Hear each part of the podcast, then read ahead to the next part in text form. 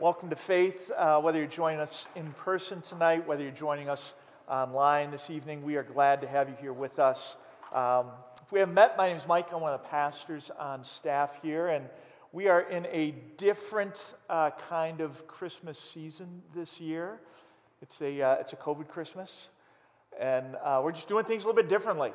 Uh, the, the, the, pandemic just kind of puts you in a spot where you need to do that if you're going to try and uh, hold intention well. Try and, you know, as you try and make worship as fully available as you can, and you try and keep people as safe as you can all at the same time. And so uh, tonight's going to be a little bit different than Christmas Eve has been in the past, but we're going to take time and we're going to worship God together. So, uh, if you are joining us for the first time or you've been away for a bit, we've been in the midst of a series called The Carols of Christmas. And really simply, what we're doing is each week we're looking at a different uh, Christmas carol, and we're just asking, hey, what is this carol talking about? And what does the Bible have to say in response to that? And so tonight we're going to look at the carol that we just finished singing. Um, what child is this? And maybe you're paying attention as you sang. Maybe you're just kind of going through the motions because you, you know you've sung these songs uh, so often, so many years in a row, you re- really don't think so much about what you're, you're, you're singing about. But really, what, what this song is uh, doing is it's calling our attention to the fact that there's something different about this child, that there's something different about Jesus. That, that he is different than any other child born before him, that he is different than any other child who will be born after him. And if you think about it, that's correct. Like, how, how many of us are parents? All right? Think about the birth of your, your first child. Chances are the details surrounding the birth of your first child were different than the details surrounding the birth of Jesus, right? Like with Jesus, you had all kinds of angels. There, there are angels who, who come, you know, Angel comes to Mary, let her know she's going to have a child, immaculate conception. Angels come, you know, and Joseph is, is told that, hey, what Mary is saying, this is really the truth. You should marry her. Don't worry, she hasn't been running around. You have angels who come to the shepherds, you know, to, to announce the birth of Jesus to them. Angels all over the place. I can recall vividly the details surrounding the birth of, say, our first child, Michael. There were no angels, all right? None. Uh, at the time, I was working at TGI Fridays. I was, uh, it was about 9 p.m. on a Wednesday night. I was scheduled to be there till 2 a.m. My wife goes into labor, and um, th- this is before the advent of cell phones, right? So she is calling on a landline to a landline. Young people, a landline is a phone that is permanently attached to the wall in your house, right? And so my wife calls up the hostess answers. My wife explains to the hostess she's gone into labor and then has to beg the hostess to let me speak to her because you're not allowed to get personal phone calls on the landline there at work. This is how it went. There was nothing angelic about that announcement. Or, or at you know, Jesus' birth, there's all these different visitors. You, you have shepherds who leave their fields and their flocks. They come to see Jesus. And when they see Jesus, we're told afterwards they leave praising and glorifying God. We have wise men who travel hundreds and hundreds of miles to see this child. And we're told that when they see him, they offer these crazy, expensive gifts fit for a king. And then they bow down and worship him. Now, we had visitors, sort of, at Michael's birth. We had my wife's best friend, Stephanie. She was there for the labor and delivery. When Stephanie left, it was nothing like the shepherds. She was not praising or glorifying God. She was exhausted and just looking for a bed. Because while Laura went into labor around nine, Michael didn't bother to come till about three in the morning. All right? This is how it goes, right? And so um, it was nothing like the shepherds. Or um, my wife's mother, you know, came. It wasn't exactly a visitor. She showed up at about eight in the morning on Thursday because we needed somebody to give Laura and Michael a ride home because I had to go into school Thursday morning to take my midterms. And so my grand, you know, my, my wife's mother, you know, is now a grandmother. This is her first grandchild. She is thrilled, but it's not like the wise men. She did not bow down and worship Michael that morning, all right? Didn't go down like that. And while she took my wife and Michael through the drive through at McDonald's and bought them breakfast, all right, it was not gold or frankincense or myrrh. Just the details surrounding his birth were nothing like the details surrounding the birth of Jesus. As close as you get, and it really doesn't even count for much, is that both children were born in strange places, and the, the details surrounding the delivery were, were a little bit odd as well.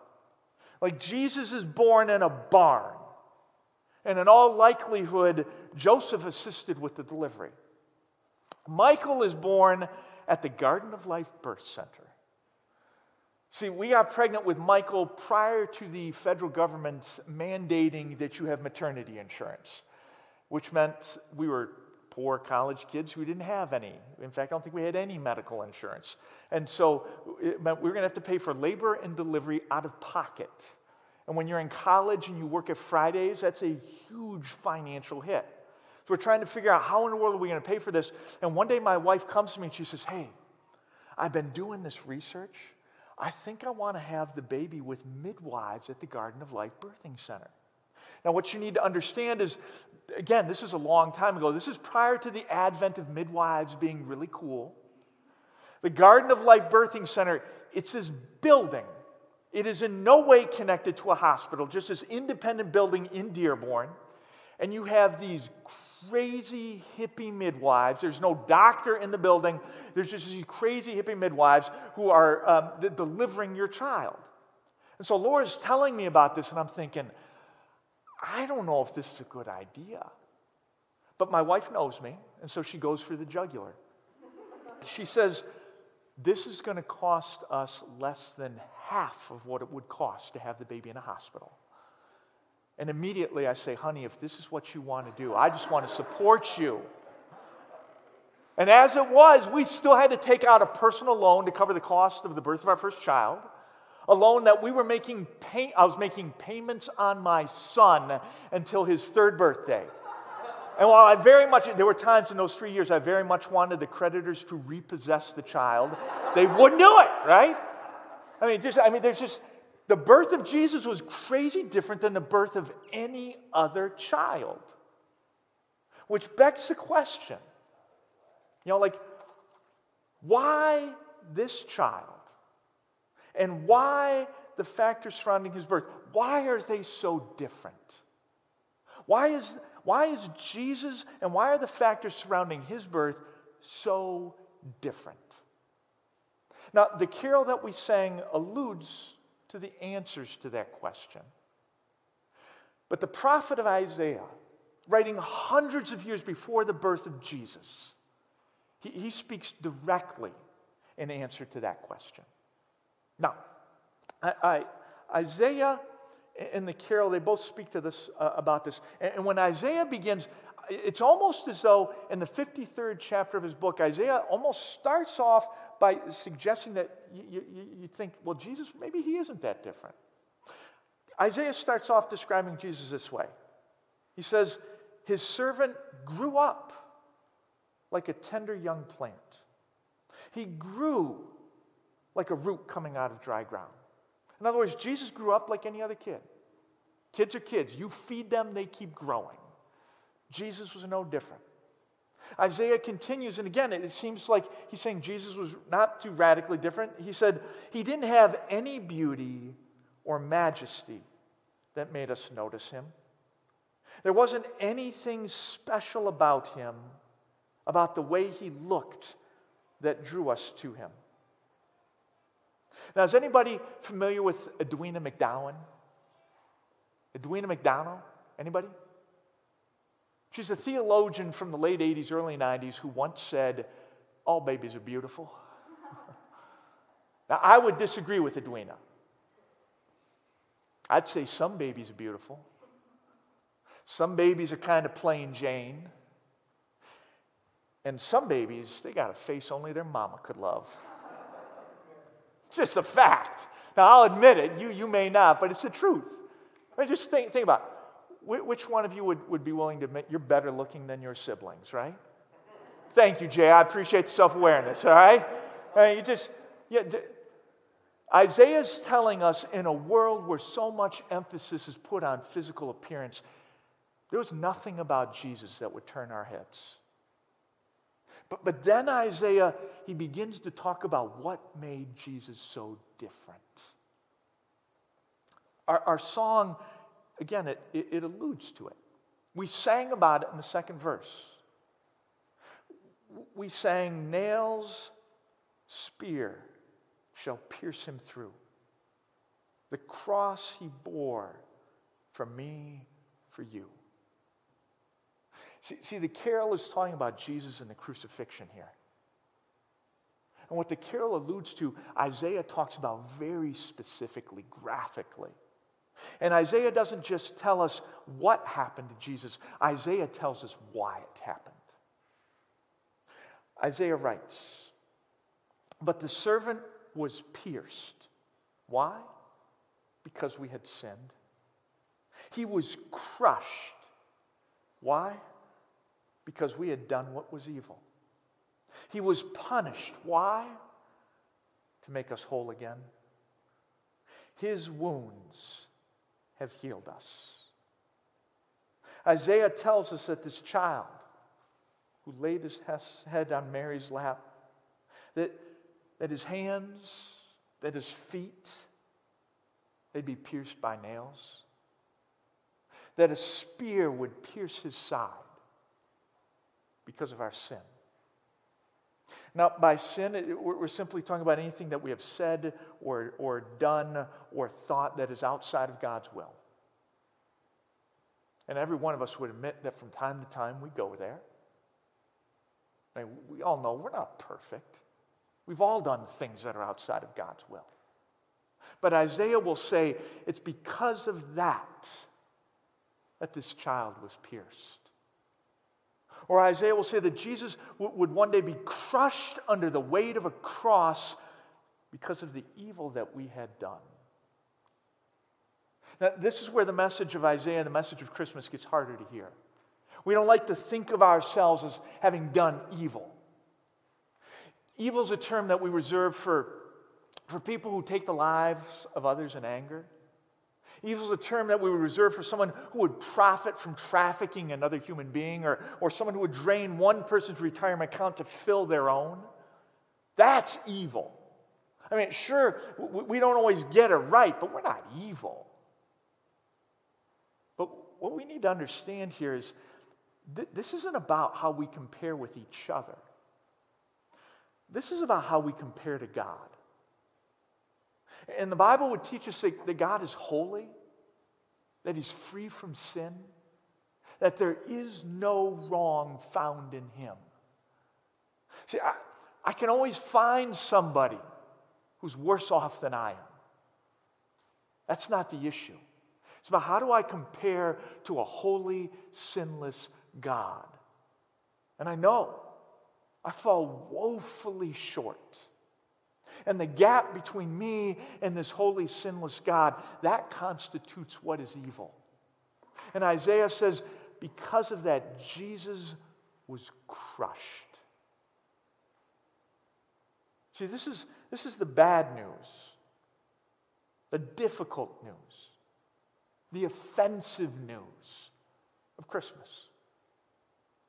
Christmas tells us we're not okay.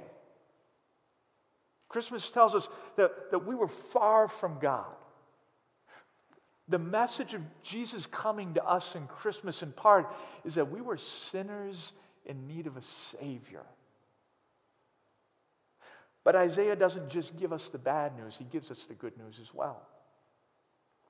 Isaiah tells us next, he says that Jesus was punished to make us whole again. Throughout that 53rd chapter, Isaiah points again and again that as Jesus is pierced, that as he is crushed, that as he suffers, that he does so in our place. That, that Jesus on the cross, he takes your place and mine. For our sin, he suffers in our stead. And because of that, we can be made spiritually whole again. Or Isaiah says, His wounds have healed us. The damage that our sin did to our relationship with God, the wedge that it drove between us and Him, Jesus' wounds can bring healing. The, the, the, damage that our sin does to our lives, emotionally or relationally or spiritually, Isaiah says that Jesus' wounds can bring healing to that. See, this, this is what makes that child so different. It's that in Jesus, we have the only child ever to be born who went from crown to cradle to cross. Jesus is the only child ever born who laid aside his crown in heaven to be born to a cradle here on earth so that he would one day go and die on the cross for the sins of humanity. And that is why we sing in the third verse that he is the King of kings, the one whose salvation brings. Let loving hearts enthrone him. There's no other child who can claim to be the king of the earth, who can say that he has the right to sit on the throne of our hearts, who can bring salvation again to our lives, except for this Jesus.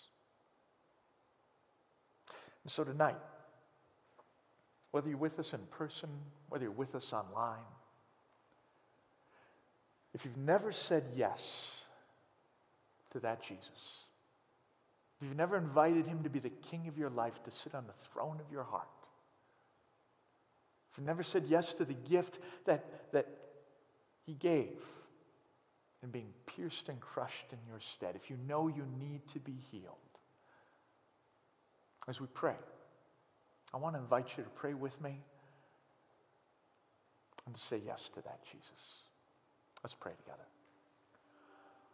Father, thank you so much for Jesus.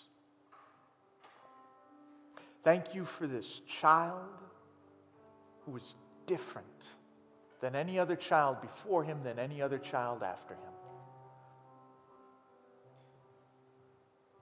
Father, this evening,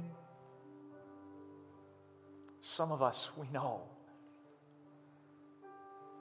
we need a Savior. We are broken. We need someone who can make forgiveness of sins possible. And so tonight we say yes to the King of Kings. We just confess our brokenness and our sin to you.